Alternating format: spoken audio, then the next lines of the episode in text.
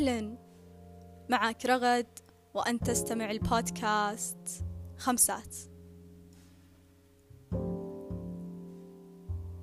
نلاحظ في الفترة الأخيرة كثير أشخاص ينادون بحب الشيء إذا خضت فيه أو الخروج منه. ففي حال كنت في وظيفة لا تحبها اخرج منها. في حال كنت في مجموعة لا تحبها غادرها. في حال كنت في تخصص لا تحبه انسحب منه. وفي حال كنت في تجربة لا تحبها لا تكملها.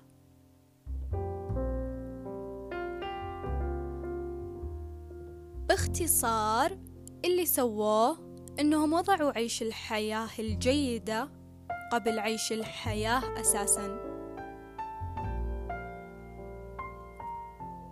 وبناء على هذه النداءات المتكررة نشوف كثير من الضغوط على البشرية بفكرة إما تحب اللي تسويه أو تطلع منه. كثير حروب داخلية كثير انسحابات وانهزامات وكثير كمان من الضياع.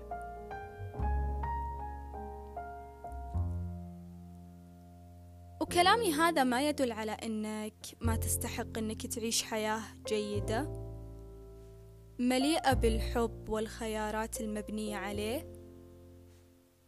ولكنه يعني إن عيش الحياة يأتي اولا.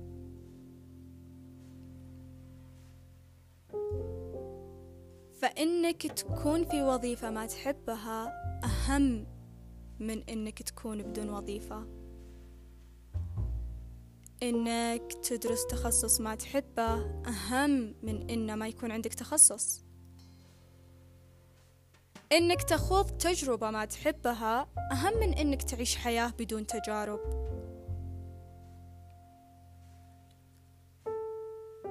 خلينا نقول خاصة في بداية الحياة بداية انطلاقتك فيها وخوضك فيها. كلنا نعرف إن البدايات دائما تتطلب إننا نخوض في أشياء ما نحبها. وفي أحيان كثيرة راح تكون أشياء تعطيك شعور سيء أساسا. ولكن مو وقت الانسحاب. لو كنت حاليا تخوض في شيء ما تحبه وما عندك خطة بديلة لا تخرج منه. استمر في الشيء اللي بين يدينك وخلال هذا الاستمرار ابحث طور انجز تعلم أن يكون لديك خطة بديلة.